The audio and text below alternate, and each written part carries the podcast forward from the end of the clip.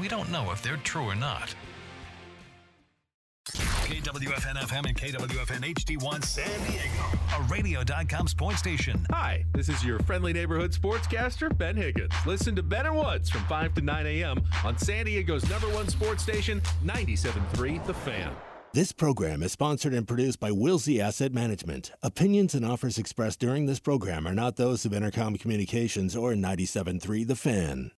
Welcome to your commercial free, uninterrupted investment show, sponsored by the SEC registered investment firm, Wilsey Asset Management, a fiduciary firm owned and operated by President Brent Wilsey, who has been putting clients' investment needs first for over 40 years. The Smart Investing Show has been giving unbiased financial information for over 27 years on local radio stations right here in San Diego, providing you with fundamental analysis on stocks and investments you want to know about. Now, here are your hosts, Brent and Chase Wilsey. Well, good morning and welcome to the Smart Investing Show. I am Brent Wilsey, and thank you for joining us this morning. I've been doing the Smart Investing Show here in San Diego on local radio for 27 years. Now, if you have investment questions or want a fundamental analysis on a stock you own or looking at buying, selling, or holding, please call in at 833 288 0973. And again, write this number down for the show for the next hour 833 288 0973. And that will give you that unbiased, no strings attached, fundamental opinion about what you want to talk about. Well, good morning, Chase. How you doing? Good morning. Good. Good to be here.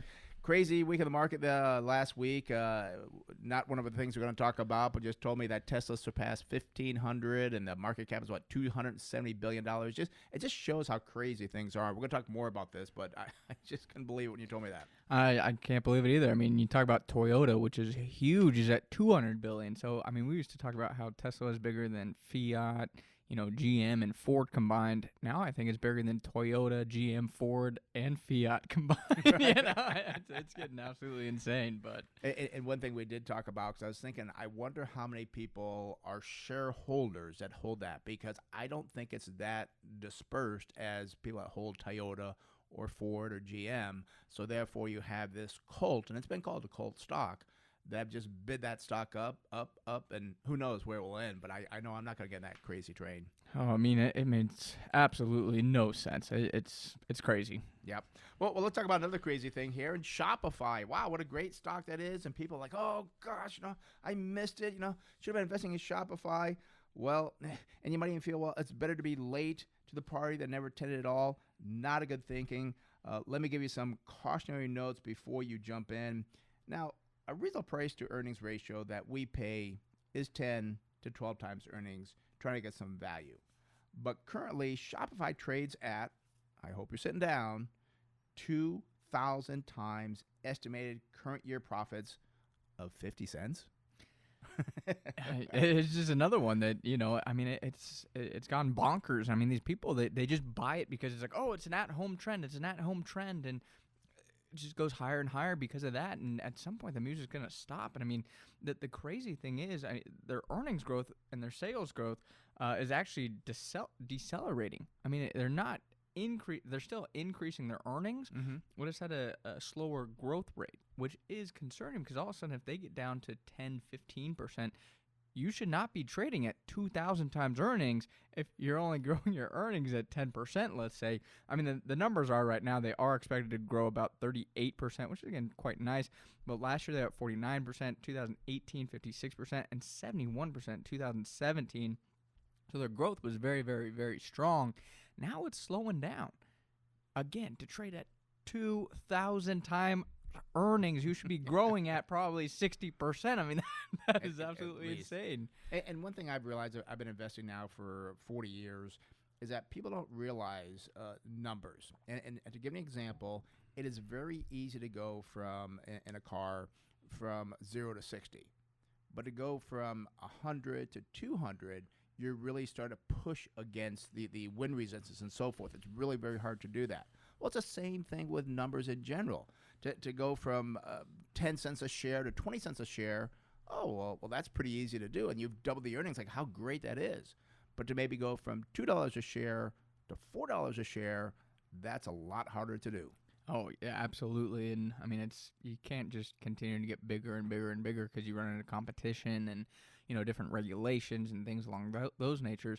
So I mean, it, it is harder to again grow those earnings, and that's why I think you know they'll grow 38% perhaps this year, and then maybe next year it slows down to 29%, and then mm-hmm. there is going to be that that point where people say, well, now all of a sudden it's not growing very fast, and they'll go from 2,000 times earnings and drop to you know 50 times earnings, and it might be a higher earnings base, but that multiple is going to contract, which will bring the stock price down. And, and the other thing too, it's so important because uh, I've also said this for many years. You can read the numbers, but you have to understand the numbers. And one thing, uh, and actually, I'm in the business of buying a house. I think I'm driving my realtor crazy because I analyze all the numbers. Well, what about this? What about that? And so forth. You've got to actually, and I think they call it critical thinking, is what it's called, to really look at those numbers and ask questions about that. Well, well, wait a minute. How, how can that growth rate continue? And and, and again, when that we talked about the earnings growing, that's not going to keep happening. You've got to ask questions an analyst and an investor, not just go along with the flow like, oh yeah, it's up thirty percent on the growth. You can't do that. And- And the thing too is, I mean, people don't realize is you you feel good about it right now because it's going up, Mm-hmm. but at some point it's going to go down. And the thing is, is it going to go down from here? Maybe, maybe not. But the issue is, let's say you bought it at 700. Wow, you've done very, very well on it. It could very easily go from a thousand back down to 400. That is a huge decline, and all of a sudden now you held you bought it at 700, you wrote it up to a thousand, and then all the way back down to 400. You actually lost money on this stock. Nobody cares that you held it at a thousand if you didn't sell it. And the the issue is, I mean, people think that that can't happen. I mean, we were talking yesterday about Qualcomm. Yeah. And I, I'm doing a, uh, a presentation for the uh, YGen Builders Association in a couple weeks here, and I, I wanted to take a look at this because I, I thought it was so interesting. I mean, Qualcomm went from I think it was about four dollars a share, in you know 1998, went all the way up to about I want to say about 80 90 dollars a share at its peak in the tech And- boom. And these are split adjusted, right? Yes, split yeah. adjusted. And then what happened? It went from 90 down to $17 a share over a 3-year time frame. People thought, "Oh, it's going to come back." And there were a couple bumps along the way. Yeah. "Oh, see, I told you it's coming back." Nope, then it went back down, down to 17. It took until I believe this year or last year to get back to where it was in the tech boom. And how many So, years is that? uh, What's that? 17, 20. tw- 20 years. That's right. Yeah, 20 we're years. in yeah, yeah, 2020. Yeah, yeah, So, and, and that's the thing people don't understand what can happen. And, and right now, like back in the tech boom and bust, I during the boom, I was the dumbest guy on the street because I wouldn't pay these crazy things for. I'll never forget the names: JDS Uniphase, Cisco. I mean, even Intel and, and, and some other ones were just like extremely high, and some of those haven't even got back to their highs back then. I think Cisco was a high of uh, uh, gosh, I think 60 or 70. It's not back to that yet. But uh, y- y- y- you know, I'm okay with being the dumbest guy on the street short term. But you know, the thing that people don't get, you're not investing for six months, 12 months, or, or even two years. Investing is a lifetime thing because even when you retire, you're still investing. So I'm looking at investing for people, you know, for two, three, four, five, 10, 15, 20 years. Now somebody says, well, I'm, I'm 70 years old. I can't even buy, uh, what do they say, green bananas. Well, we have many, many clients in their 80s and their 90s. You just don't know. And there's other benefits, which I won't go into now because we kind of got way, way off what we're going to talk about.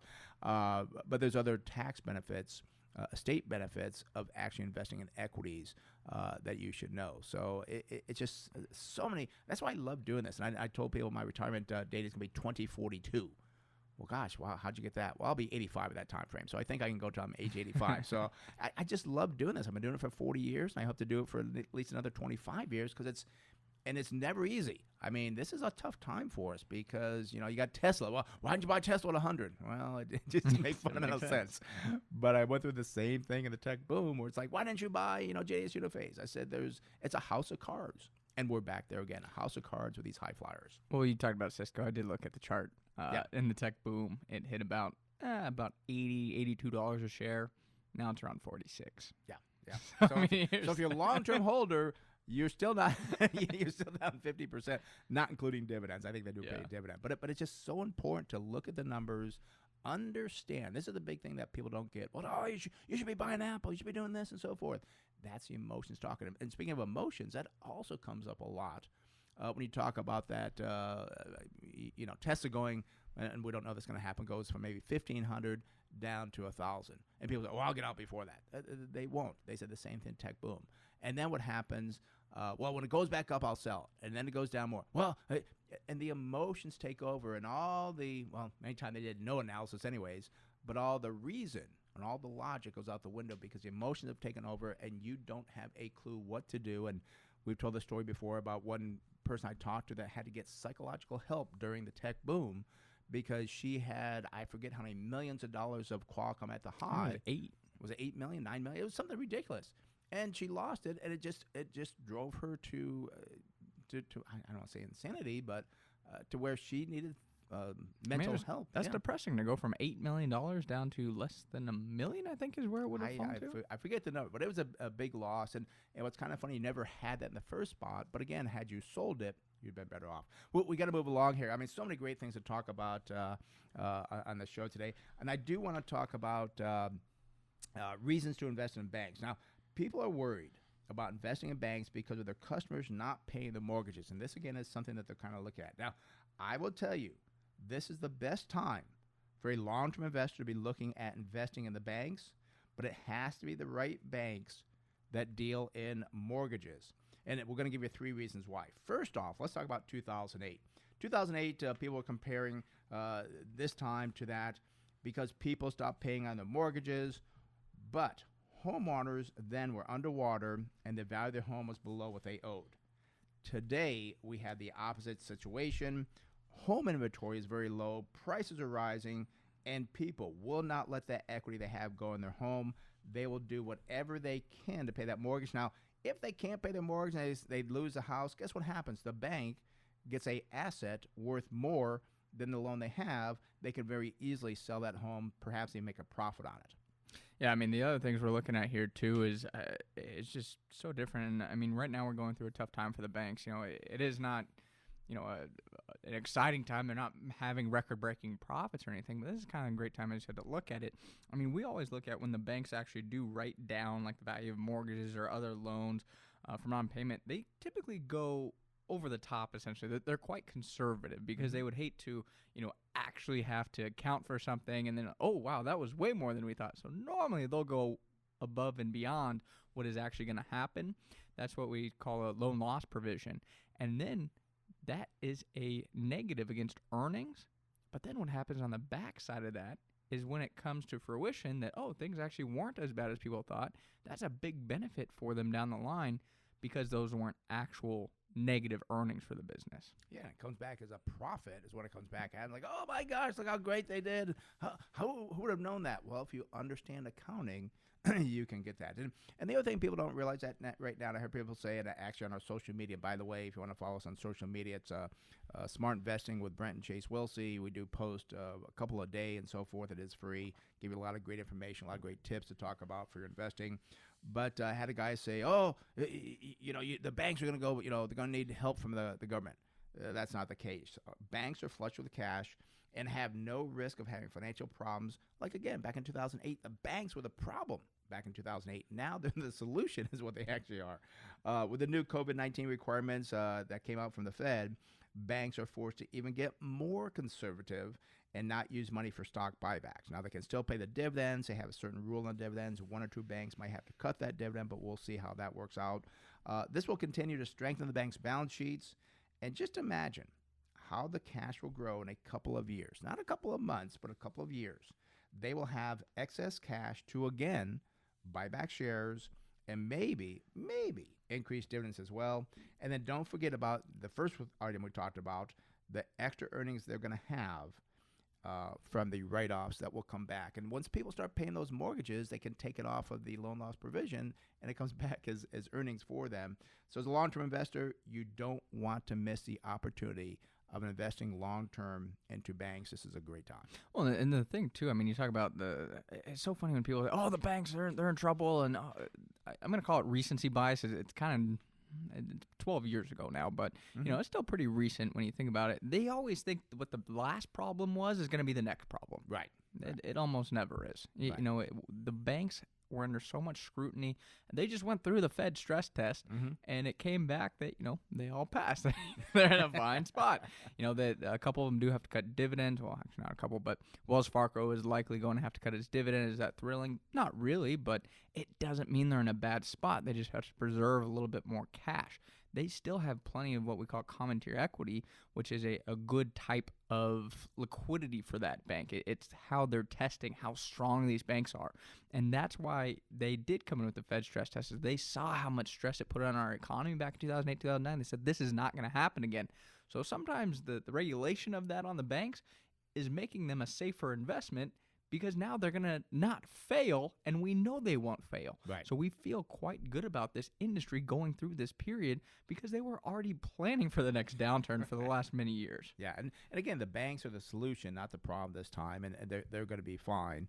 Uh, but you have to understand accounting, and th- this is why I think it's so funny. People, and you see these commercials uh, from TD Ameritrade, and I, I hate the guy that does it. He, he acts like such a pompous jerk on the commercial, like, "Oh, that's fine. That's you're so smart." I, I, I don't like the commercial, but anyways, the point being that, oh, just look at these charts, and you could be a sm- uh, you know a, a great investor.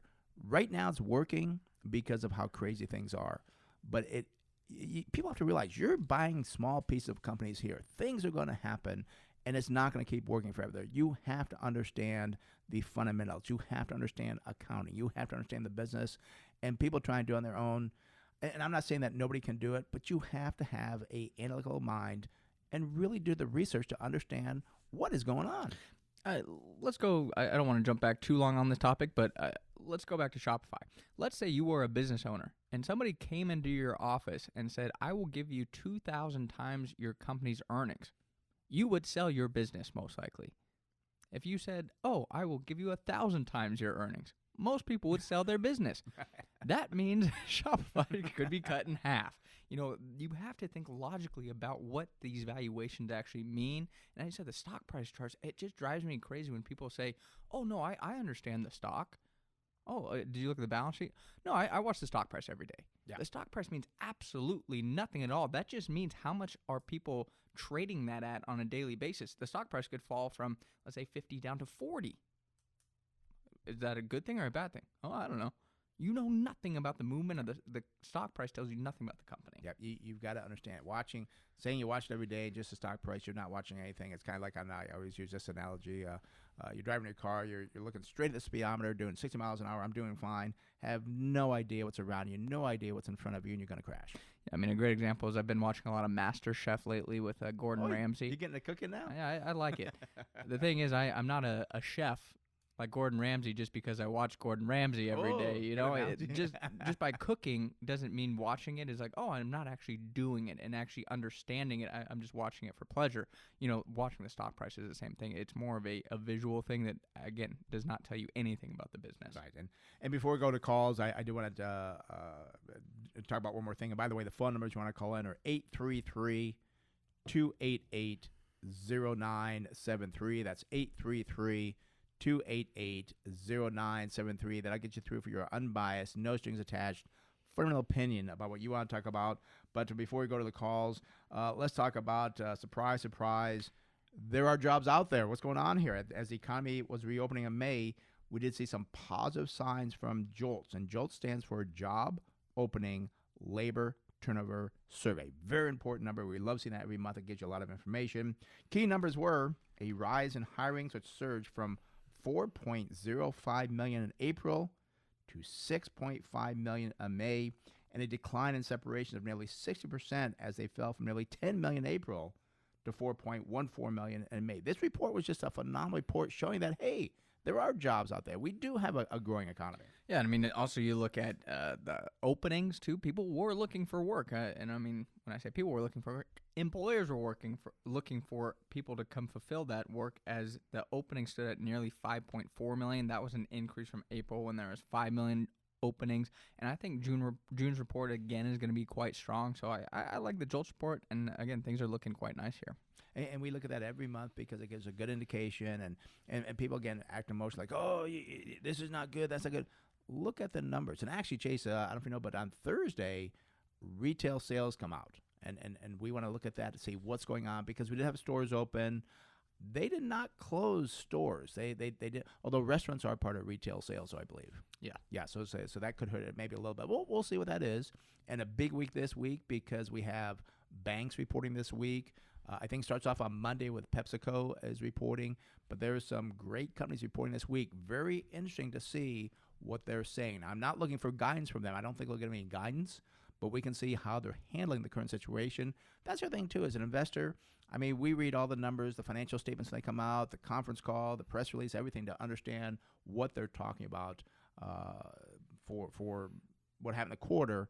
And they might, you know, they might give a little bit of what they see going forward, but I, I would not expect a whole lot. So yeah, and I'm I'm also interested too in uh, you know Wells Fargo does report this week, uh, so we'll we'll see what they do with that dividend, and I I, I think the dividend yield is still going to be very very strong, and it's not going to be what it is currently. I, I don't think, and you know, but it's still going to be I think probably five percent Yeah. at least. Even four is phenomenal. You have four percent dividend compared to a ten-year Treasury at what 06 percent.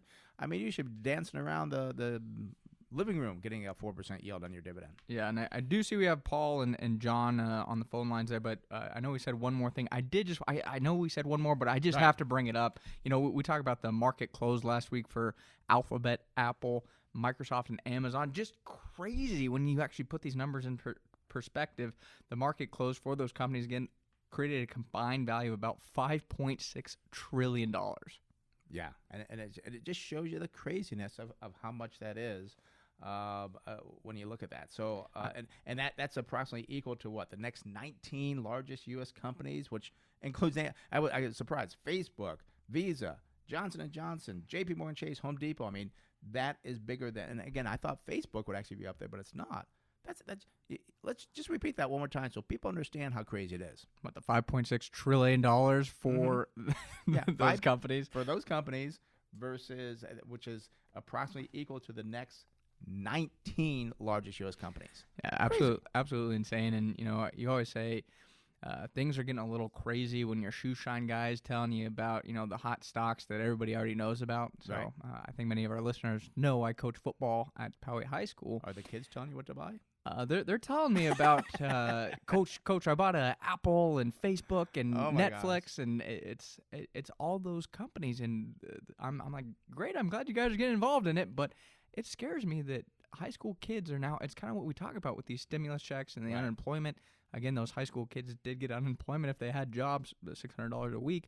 So they're putting that to work. But it scares me that they're the ones buying the Apples, the Netflix. Right. It, it, it's just a crazy world right now in terms of these investments, and, and things will come back to, to reality at some point. And, and the problem with that is that they're, they're going to do great and so forth. Then it's going to go away. They're going to lose money. Oh, stock market's risky, and they won't come back. So they need to learn what they're doing. Make sure you tell them, like, okay, guys, tune in to the show on Saturday mornings uh, uh, on radio on three different stations now. So make sure they tune into that. So uh, before I go to the calls again, uh, John, Paul, please be patient. I, I want to talk about the webinar because we do this every month, almost every month for people. It's going to be Thursday, July 6th, and we talk about the economy. You, you've heard us talk about how crazy things are. This is where you can learn how to invest using fundamental analysis. It, it is free, uh, doesn't cost anything, but now you're going to learn how to do it. We also talk about other things as well. What to avoid, how not to get stuck into things. And we talk about this one thing that's just great. People loved it when we did it live, but the 19 thoughts to trading. When you see that, like, oh my gosh, I've done that, I've done that, I better not do that. So that's why we're teaching that. And it will help you build your wealth and get you to retirement long term. It is free. It's going to be Thursday, uh, July 16th, all day, but you must register at our website, smartinvesting2000.com. Smartinvesting2000.com. Takes about an hour. Uh, you'll learn a lot. Uh, you, you know, it's funny, people say, wow, I, I've learned more at this than I did in my entire career of, of doing things else. We give you so much information in that webinar. Yep. So, yeah, so free. Uh, go to our website, smartinvesting2000.com, and it will come out Thursday, July 16th. All right, as promised, uh, let's go back to the calls, or let's go to the calls. Our phone number is here 833 288 0973. Again, that's 833 288 0973. Let's go out to Coronado and speak with John. John, you're in the Smart Investor Brent Chase. How can we help you? Hi guys, tell you what, you know, I'm I'm looking at uh, Emerson Electric, kind of a boring stock, pays a good dividend, stable company. Um, the stock price has come down. It was up in the up in the 70s, went down into the 40s, now up into the high 50s. Um, wondering what you guys think about it. Alrighty. And and John, sometimes boring can be good for long term investing. So I, uh, boring can be Mhm. good. so let's take a look at uh, I, I, Emerson. own, I, I own quite a few boring stocks. well, and again, you can sleep at night pretty good, can't you? Uh, Mhm, sure can. So let's look at uh, Emerson Electric symbol EMR. Uh, not a bad start. The PE ratio 16.3. It is above the industry, but the industry is at 3.5. So something crazy there. 16 for a trailing, trailing 12 months is not too bad. Uh, price to sales uh, 1.9 versus 0.3. Price to tangible book value, unfortunately, not material versus 28 for the industry. So I don't like seeing that. That means if you take away the goodwill and maybe intangibles, there is no value to the company. So that does worry me a little bit. And then price to cash flow 11.4 versus 3. Now you're correct. They do pay a 3.4% dividend. Very important. Only use 54% of their earnings to pay that out.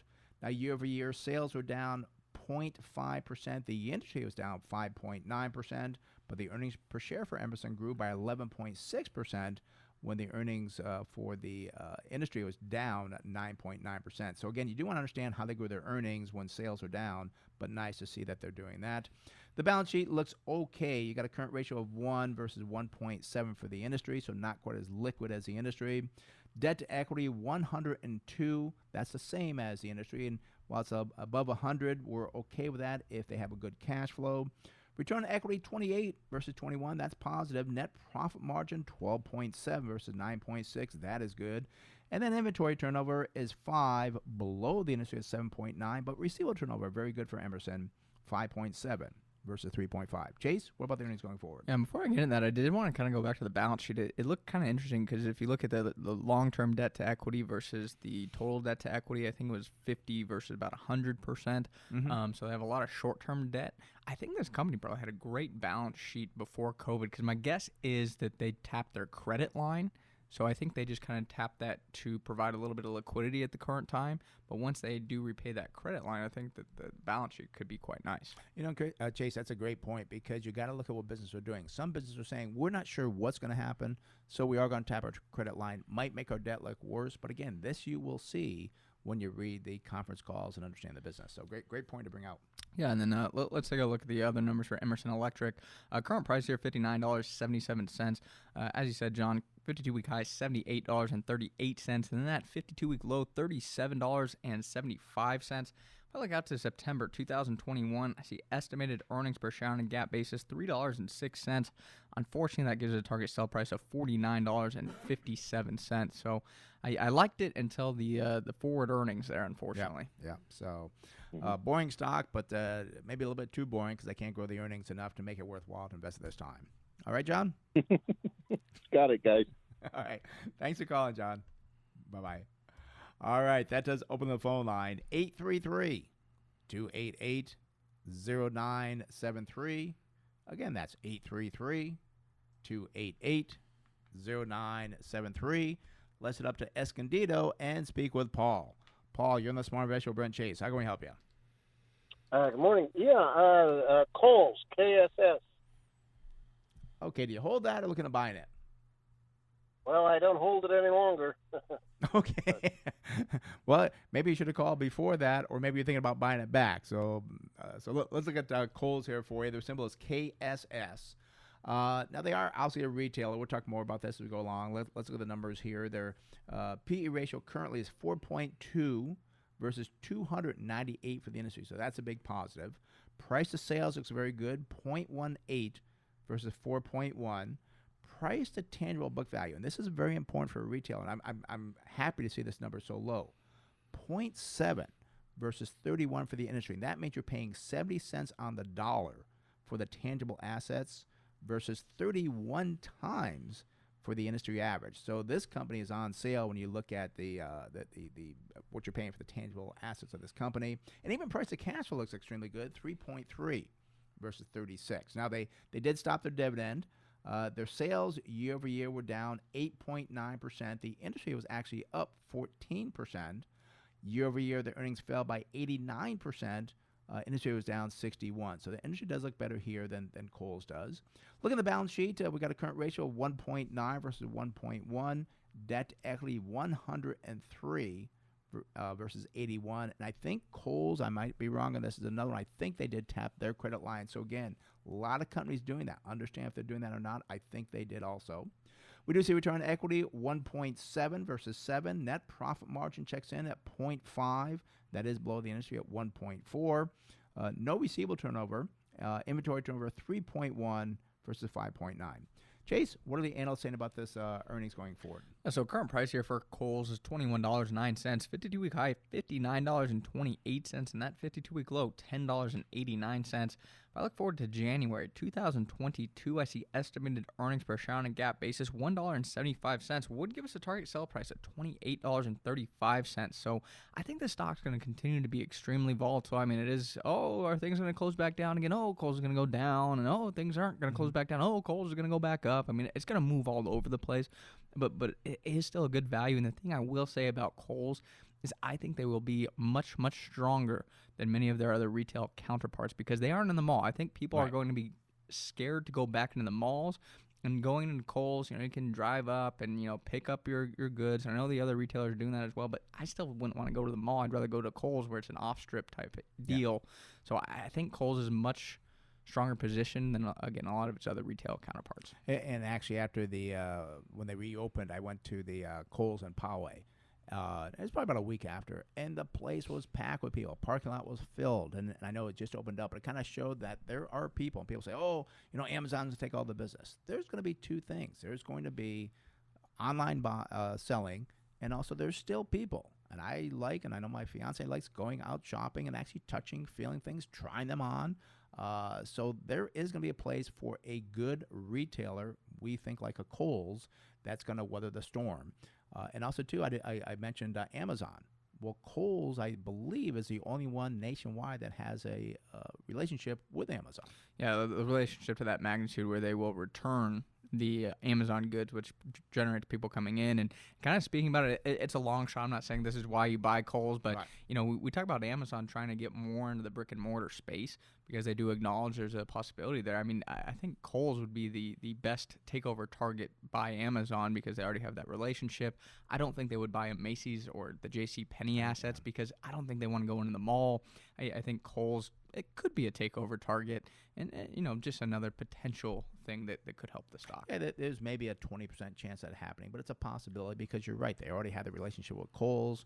Kohl's is a, a you know again not the mall. They're they're a standalone retailer, and also too you, you mentioned about going in there. That the thing that Kohl's is so smart about is that when you do the re- returns, they're not right in the front. They're usually at least three quarters of the way back through the store. So to re- return that item, you have to walk through the store, and then you got to walk back out again. Well, you might just think, well, hey, what is that? Oh, I like that product there. So it was so smart how they did this, and actually they have a very smart CEO, uh, Michelle Gass, I think her name is. Will she come from Starbucks? Was it? Starbucks. Starbucks, yeah. So, uh, and she did a lot of things over there.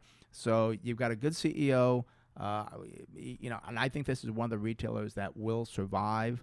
Uh, we don't know what's going to happen this year. I think this year will be difficult for them, but I think down the road, and, and again, what's the target price you had on it, Chase? Was it uh, About 28. 28 yeah so so we like it i mean it looks pretty good uh, and i think they'll return with a dividend as well all right paul Okay, appreciate it. I'll put my order in to buy it at what about sixteen or seventeen.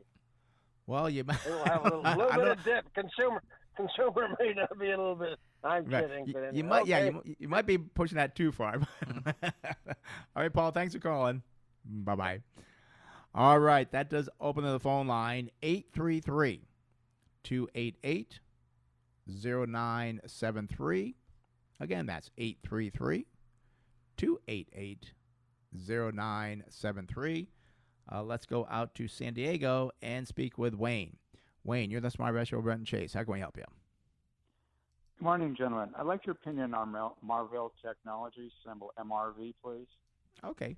Uh, do you hold that or looking to buy it? Looking to buy it. Keeps Okay. going up, and I haven't bought it yet.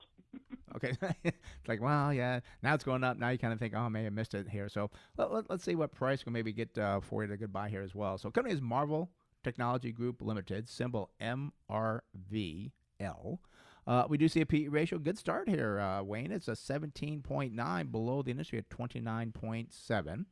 Uh, price to sales, it's kind of expensive, 9.3 versus 5.1. Price to tangible book value, unfortunately, also expensive, 97 versus 93, but price to cash flow is pretty reasonable, 12.9 below the industry at 15.4. And again, valuation ratios, you always want them lower than the industry average. They do pay a small dividend. Looks like the 10 year treasury, 0.63%. They use 11% of their earnings to pay that out. Year over year, sales are down 6.6%. Uh, industry down 1.7. However, earnings per share climbed by 500% year over year. Industry down 36%. But you want to understand those earnings to make sure how did they grow earnings at 500% when their sales were down. Something going on there that you want to understand. On the balance sheet, current ratio 2.1 uh, versus 2.2 for the industry. That is good. Told that to equity, very good. Uh, 17 versus 74 for the industry, so that's a positive. Return on equity looks well, 19.3 versus 13.8. Net profit margin, wow, 56 versus 14.4. But again, I think there's something going on there. Same way with the growth in the earnings over year over year at 500%. So you really understand what they did accounting wise because it probably won't last. We do see receivable turnover is 5.8 versus 6.7. And then inventory turnover, 5.3 above the industry at 4.8. Chase, what do you got for the earnings going forward? Yeah, so current price here for uh, Marvell Technologies is thirty-eight dollars thirty-one cents. Fifty-two week high thirty-eight dollars forty-eight cents, and uh, you know has climbed off that fifty-two week low of sixteen dollars and forty-five cents quite nicely. Now, if I look out to January 2022, unfortunately, I see estimated earnings per share on a GAAP basis of just 39 cents, which would give us a target sell price of $6.32. Now, the thing I will point out here is it, it's quite strange. I mean, the, the GAAP earnings are all over the place. I mean, 2019 they lost 30 cents. Then 2020 they made $2.34 and this year they're estimated to lose 13 cents then make 39 cents in 2022 i mean it's all over the place. I don't know what they have going on. They, they might be selling some assets. They might have you know different currency contracts things of that nature. But it, that is definitely something that, that has to be ironed out. And again it is quite expensive to begin with and, and, whenever I see Marvel, I always think of uh, Disney, the Marvel comics when I think, but that, that's not it. But I believe, I mean, they're obviously technology. They're they're not obviously having the big ride on the technology side. They're not a chip company though. Did you get a chance to look up what they do? Or I did not. Uh, it's a five G. Uh, they're into five G. Five G. So that's, uh, that's where the emphasis is in the company, supposedly. Okay, so there, there, there's some part of that they're not making the chips for it, or some some part or something to the 5G. I guess is what they're right. doing. Okay, mm-hmm. yeah. So a right. uh, little bit disappointed with that because you would think it'd be. Well, I guess it is overpriced though, because your target sell price was. It's overpriced and it's done extremely well. So yeah, I don't yeah. know where you're going with this. yeah, well, I, I, I, I, just thought it would be. I, guess I just higher. Higher. I guess yeah, okay. yeah, yeah. Pullback. What's that? Wayne? What's that, Wayne? I said I guess I have plenty of room to wait for a pullback. Yeah, I, I, I think you do. Yeah, I, I think I'd be patient with this one. Uh, already? All right, I appreciate your time, gentlemen. Okay, Wayne. Thanks for calling. Have a good one. Bye bye. All right, that does open the phone line 833 288 0973. Again, that's 833 288 0973. And as we've been talking, you got some companies overpriced, some could be good, some could be bad, some could be right priced. You're saying, gosh, how do we figure this out? Well, what you need to do is you need to attend our webinar this Thursday, July 16th. We go over all these things we're talking about, explain them to you in a easy to understand language that you kind of get, oh, well, this is how true investing is done. Uh, we do that about an hour on, on the webinar. It is free, but what you need to do is you need to go to our website, smartinvesting2000.com. That's smartinvesting2000.com, and we'll show you all the things you should be doing, how to invest using fundamental analysis, and the things you should avoid. Because unfortunately, I've been doing this for 40 years. I say unfortunately because I have seen so many people do the wrong things and lose many times half their net worth and, and it's just it's, it's terrible to see especially people in their 50s 60s and 70s because they can't make that back up again. Yeah absolutely. So, so important to attend. Yep it is. So it, again it is uh, free thursday july 16th uh, the webinar how to be a smart investor at our website smartinvesting2000.com that's smartinvesting2000.com. So uh, we talked a little bit about retail, and you know I saw it in the flash across the CNBC the other day, and I was so disappointed. Why? Uh, tailored brands. You, they missed their interest payment right now. Their market cap is thirty-two point seven million dollars, and their share price about sixty-seven cents. I'm pretty sure they're on the path towards bankruptcy as well. Tailored Brands. That's That's Men's Wearhouse and Joseph A. Ah. Banks, and we saw Brooks Brothers. I mean, there's going to be no place left to buy suits. Well, and, and, and you're right, and, uh, and you know, and I was wondering about that. I didn't see that, but it makes so much sense because you know you're not going to the office anymore, so you're not getting suits. You can't go out to dinners really, so you're not dressing up for that. That's what they do is they have fine, you know, clothing and, and suits and so forth. Yeah, I, I, uh, Tailored Brands. Yeah, I, I'm not surprised, but I am disappointed. As I remember well. they did have a weak balance sheet going into it as well, so uh, I'm not surprised that they're having issues. Yeah. Um, but you know, just a little little disappointed. I mean, I Yeah. used to love shopping at Men's Wearhouse, and I mean, it doesn't mean they'll they'll go away, but they'll have to reorganize and so forth. Uh, and it's quite interesting too. I was talking to uh, Eladia, who's our VP of operations here, and she was saying she went to the dry cleaner, Mhm. and she said she looked at the dry cleaning rack and it was just empty. Like most Really? of the time, you know, it goes around the room Right. and it's full. She said it's about half empty because of the same thing. Yeah. Nobody's going out. They're wearing pajamas and yoga pants. so they're they're not going to get their suits and their you know dresses and all the the other things they need to get dry cleaned dry cleaned. Yeah, and uh, we still come in the office. I still dress up, wear a suit. I do TV and stuff, so always wearing a, a suit. But I, I, I, I I'm hoping that uh, Men's Wearhouse will reorganize. But you know, I think you're right because, and this is another thing too with investing. I remember when they bought Joseph S. Uh, Banks, I think it was. Uh, they way overpaid for it, and, and and I think it weakened their balance sheet, and they shouldn't have done that. But they wanted to, I guess, buy the market. And sometimes, you know what happens? I've seen this over my years of doing this. Sometimes the executives get overzealous and they just want to buy, buy, buy. They're not thinking long term. They're not not thinking about their shareholders. They're they're they're, they're just thinking like, yes, let's buy our competitor, and they they borrow this money, and then when hard times come, they fail. So Might be a great time to buy some suits though. I mean, probably they'll have some nice clearance sales. Yeah, I know, I know it. Uh, might be might be doing that. Maybe maybe we'll go to Men's Wearhouse this week. All right. Uh, you know, the thing be- besides the calls, we also do take uh, you, your emails as well uh, when you have questions because you may not want to come on air, but you have a question. So you can you can send those questions to uh, uh, go to our website smartinvesting2000.com. We'll answer the questions for you. Uh, this came from Sam. He said, I'm, I'm writing first to say you guys are doing a great job. I listen to your radio show as much as I can and read your newsletters. Uh, I just want to ask you if you can recommend a good book for me to read that will teach me the basics of what you teach in your podcast of how to read the charts and numbers of companies. Well, there, there's actually two books that that uh, we want to talk about here because this is very helpful for not just Sam but for many people. Um, is that the first one that I like, and I, I actually got a letter from this gentleman who was uh, uh, I, I think he started managing money in the 40s, David Dreman. And uh, he saw me on CNBC and stuff, and he said, "Gee, you're really doing the right thing," and, and, and so forth. But uh, the, the book I like is the Contrarian Investment Strategies and Next Generation. It has so many practical things in it. Um, he has in here like little rules and stuff. Uh, he also goes back and looks at different time frames, talk about investing during hard times. But it's just a practical, understanding way of how to invest into businesses as opposed to all the hype. And he cuts through all that hype. And he was a value investor.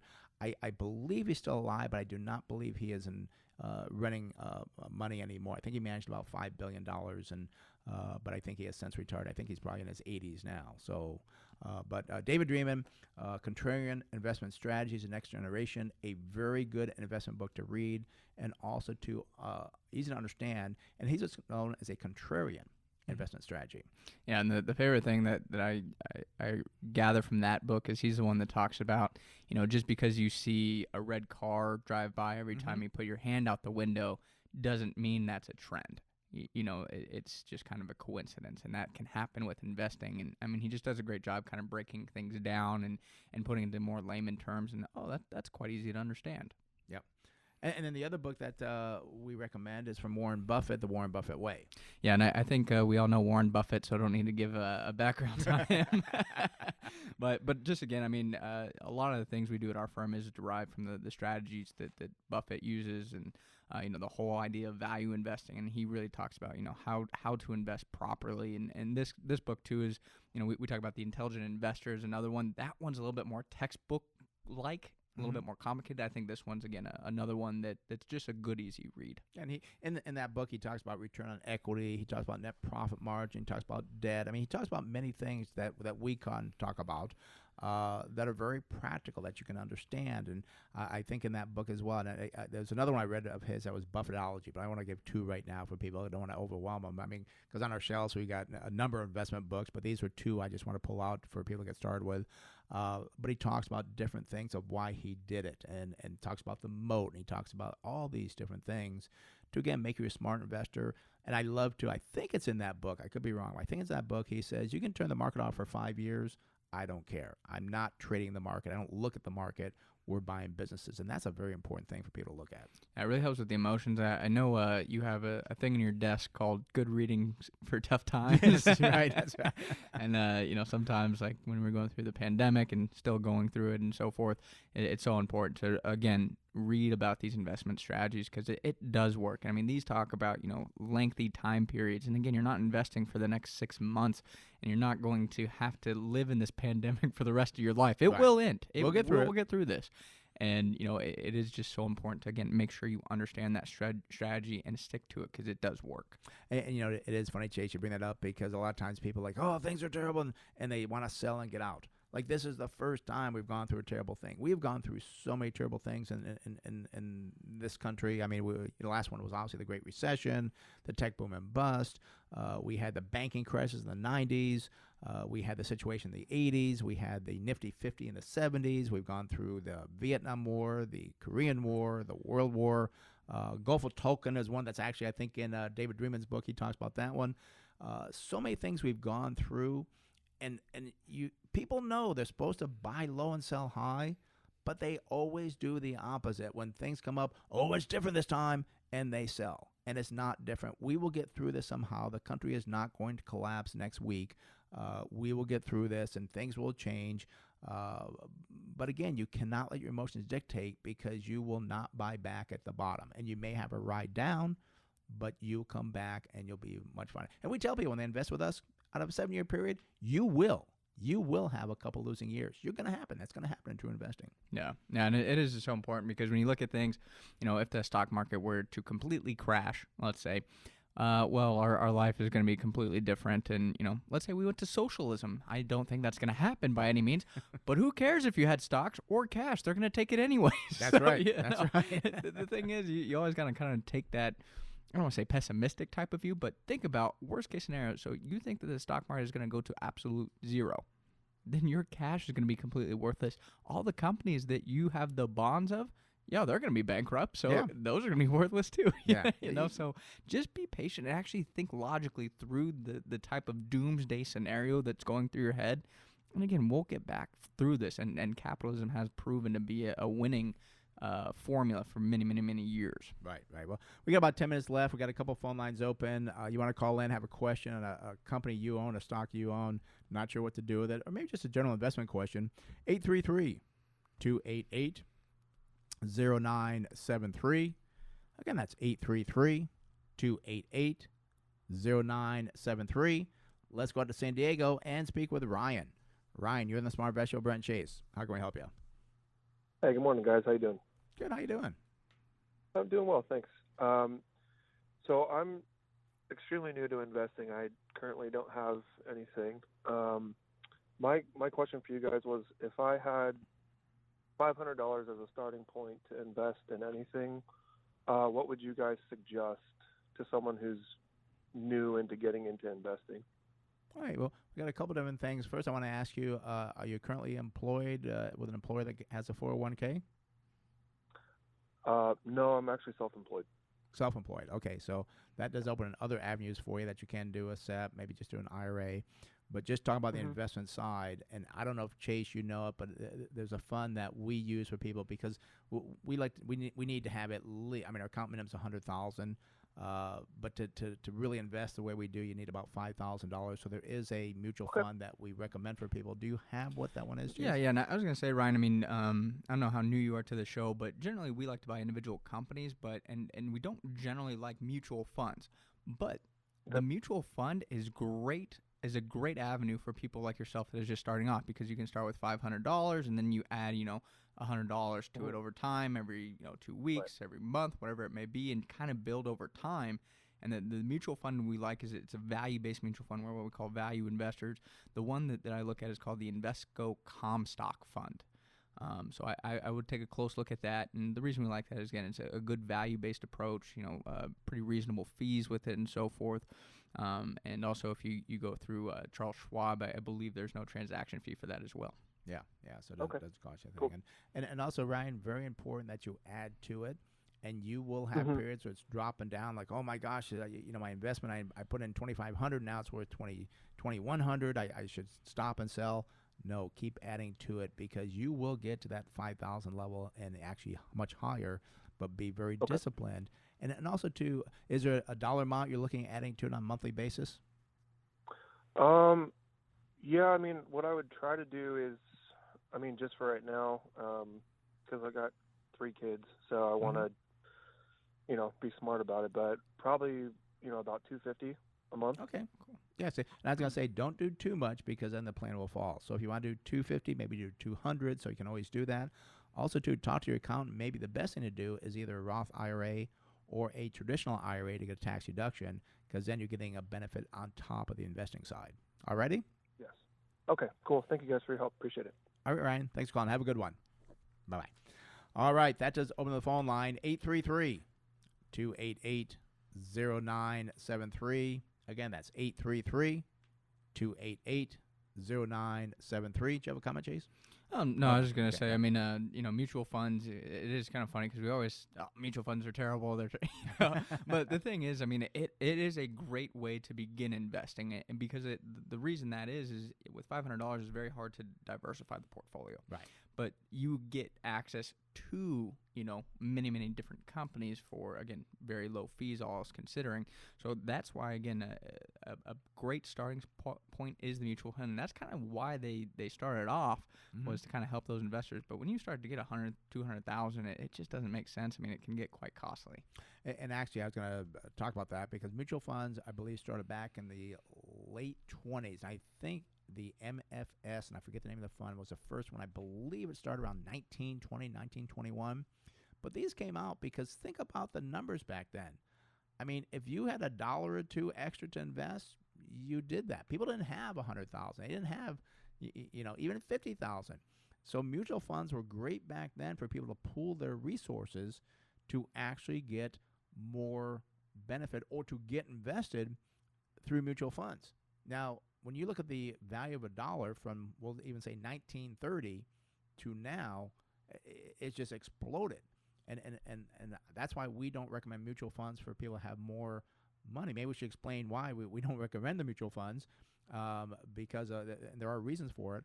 But mutual funds started so people could pool their money because they couldn't even buy one share of stock. And that's why I say people uh, that, that, again, have 500 or 1,000 to invest, you start with that mutual fund – you build that by adding to it. Then you can start building your own portfolio of good quality businesses. Yeah, absolutely. I mean, it, it is uh, again, just make sure you have the right mutual fund too, because right. you don't want to get into something that's that's crazy and has like options and you know it's got all these different hedges and derivatives and all these crazy things in there. That that's that's one that can be quite crazy. Just we always say look for that good value based mutual fund if you are just beginning and, and looking at kind of a, a, similar situation as Ryan there. Right, and, and also too, you got to look at the fees, and, and we would never recommend you you do a load fund. I mean, they're still out there. I, I can't believe, but they are still out there. We could pay a four, five, six percent load, which means you're paying a sales commission up front. So you'd have to make a six percent or even a four percent just to break even that first year. And that's not even true because on top of that, there's a management fee. Look at the management fee of it. Uh, because some management fees can be one, one and a half, maybe even two percent, which are extremely high as well. And then there's other things such as net redemptions that we talk about that people don't understand, and that's probably one of the big reasons why we don't recommend mutual funds. Yeah, well, net redemption kind of important. We talk about that, I guess, since you brought it up. Is, kind of important, a lot yeah. important. the way a mutual fund works is, as we kind of said, people pull all their resources together here, and that fund manager is just managing that that pot of money essentially. Now, what happens is, you know, as we know, when things go down, even though you might be patient and say, I'm a long term investor, what could happen is, you know, other investors pull out and they want their money back. They want to redeem those shares. Now the fund manager is forced to sell off positions at an inopportune time to meet those redemptions. So now, even though you stayed the course, you stay invested, your ownership in the businesses that they had to sell is now diluted, of course, since they're no longer in that mutual fund. Yeah, and, and that's so important to kind of look at what you're really doing when it comes to mutual funds and why we want to recommend that. Well, we had a an, another email here, and again, if you want to email us your questions, you can do that as well. We won't answer them here on air because they go to our website. We'll, we'll print them off and put them in our folder for the next week. Uh, got a question here from uh, Mark. Uh, if you have time, maybe discuss the 5G opportunity with Eric and Nokia, or I think that's Ericsson and Nokia. Uh, how much will the uh, Huawei uh, ban help either or both? Uh, link to AG Barr's take on the West placing a financial position in either or both companies. Well, uh, let's do one. I, I was going to do, uh, well, I guess I pulled up er- Ericsson is what I pulled up on, and it is a foreign company. It's in Sweden. Uh, so what I'm going to look at is just their numbers. I, What is the ticker symbol on that? Oh, I'm sorry. It's a E R I C. Um, so uh, not a great start. The PE ratio is 139. Uh, we do see price to sales 1.27. That is okay. Price to book value 7.3. That seems all right. Price to cash flow looks kind of expensive 31 times. Now they do pay a dividend of a 1.73%, but I see their payout ratio is 242. What does that mean? That they're paying 240% of their current earnings to pay that 1% dividend. Not a good thing. Uh, year over year, sales are actually uh, up 5.4%. Earnings climbed by 160%. We do see the balance sheet looks pretty good. Current ratio 1.2. Debt to equity is 64, so that's a positive. Looking at uh, return on equity, not very good, 2.5%. We like to see at least 10 to 15% uh, return on their equity.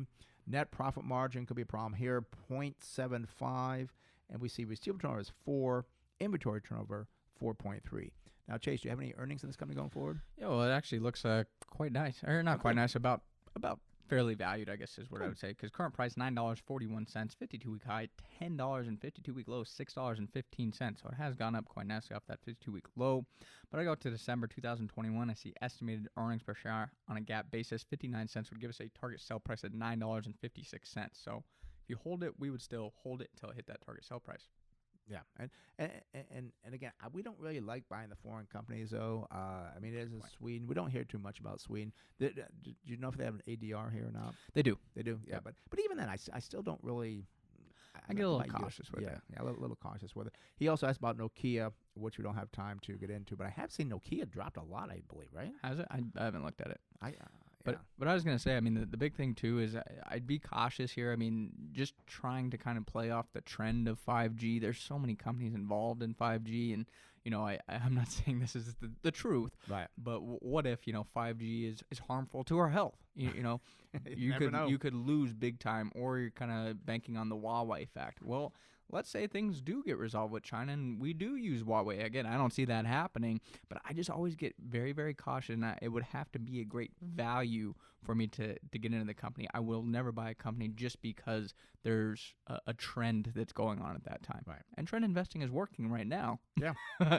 but we, we know it, it has its ebbs and flows. And when it flows the other way, it, it flows quite hard. And, and we actually bought a business, and I think we're up like 30% on it uh, probably, what, six months ago. Uh, they do have something to do with the 5G, but we paid, I think, what, 12, 13 times earnings for it. So we got a, a, a company that can participate in that, uh, should do well. It's up about 30%. But the other thing, too, is that they have other businesses besides that. So it's not just a single bet on that. It's more of a business that does a lot of different things uh, in addition to that. But you know, that's what you got to look for: It's a good business at a good price. Don't get sucked into oh well, they have this and they have that. That may work, maybe it work for for a while. And a while it could be one, two, three years, but eventually it falls apart, and you don't understand. Everything comes back to that mean. And over the history of the market, average PE ratio is about 14 to 17. We got a lot of companies trading at 25, 30. I say we, not me, uh, not us, but the market. Yeah. Yeah. I mean, the market, there's there's some dangers out there, and you, you got to be cautious. Yep, yep. Reminds me of that song from Top Gun, uh, "In the Danger Zone." Remember that but probably before you did you ever see Top Gun? Uh, I, I get uh, flack for it all the time. I haven't seen it still. right. What are you doing this weekend? Oh, you're going up to a wedding. I think you're flying again. Yeah, I'm going to Colorado. Wow, wow. So. Well, on the movie, uh, uh, watch on the the uh, The plane. plane. Wanna watch Top Gun. All right, uh, there's uh, Frank Sinatra, actually not Frank Sinatra, but uh, Roman Palacios. Uh, thank you for listening to Smart Investing Show. It is for information purpose only and should not be used as investment advice. If you'd like to discuss in more detail your investment needs, please call myself, Brent Wilsey, or Chase Wilsey at 858 546 4306. That's 858 546 4306. Or visit our website, smartinvesting2000.com. That's smartinvesting2000.com. And when you're there, sign up for the webinar uh, this Thursday, July 16th. This show is sponsored in part by Thomson Reuters. Closing show performed, or closing song performed by Roman Palacios. Have a great weekend. We'll talk more next week. And may I say, not in a. This program is sponsored and produced by Wilsey Asset Management. Opinions and offers